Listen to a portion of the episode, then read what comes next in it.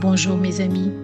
C'est avec les commentaires de Larissa Chaves que nous parcourons l'épisode du podcast Café avec Spiritisme d'aujourd'hui.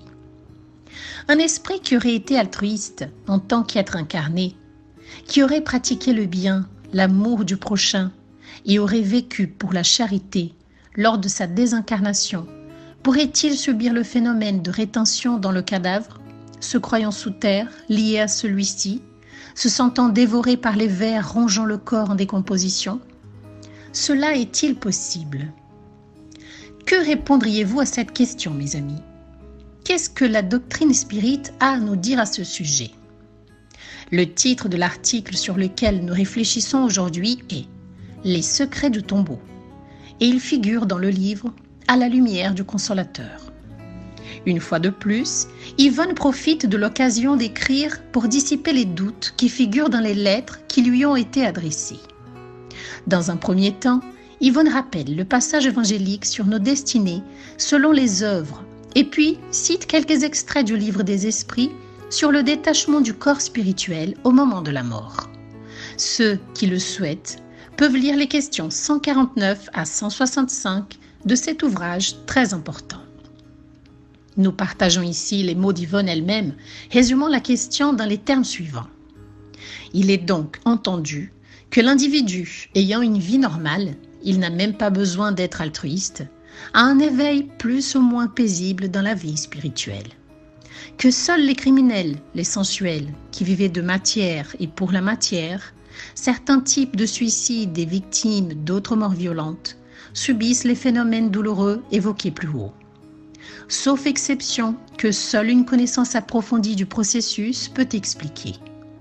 À son tour, le brillant analyste Ernesto Bozano, dans une de ses précieuses monographies, La crise de la mort et les phénomènes psychiques au moment de la mort, clarifie incontestablement la question, nous faisant comprendre que l'éveil de l'individu de caractère ordinaire, au-delà de la tombe, est tranquille, voire heureux et que, par conséquent, l'altruiste, étant supérieur à la normale, aura certainement un réveil encore meilleur, à moins qu'il ne soit un hypocrite raffiné qui a trompé le monde et prétend tromper aussi Dieu.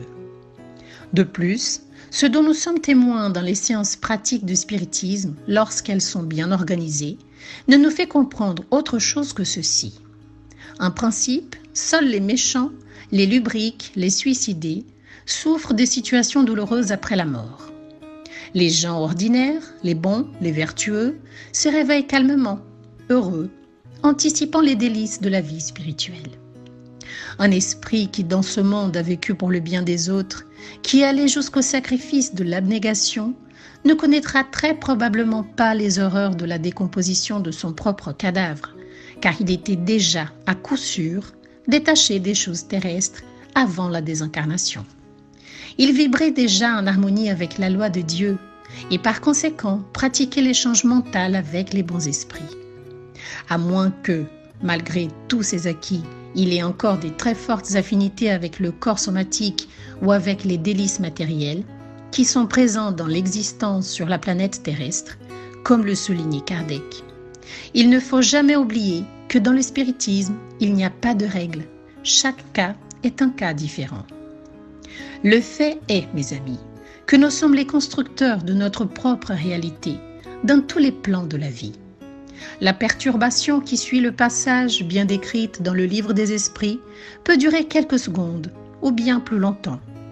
Notre réalité spirituelle, notre attachement à la matière, comme tant d'autres facteurs, peuvent influencer notre état au-delà de la tombe. Le bien que nous faisons, les cœurs que nous consolons, le pain que nous partageons compte toujours en notre faveur, car la loi de la vie est celle de la justice, de l'amour et de la charité.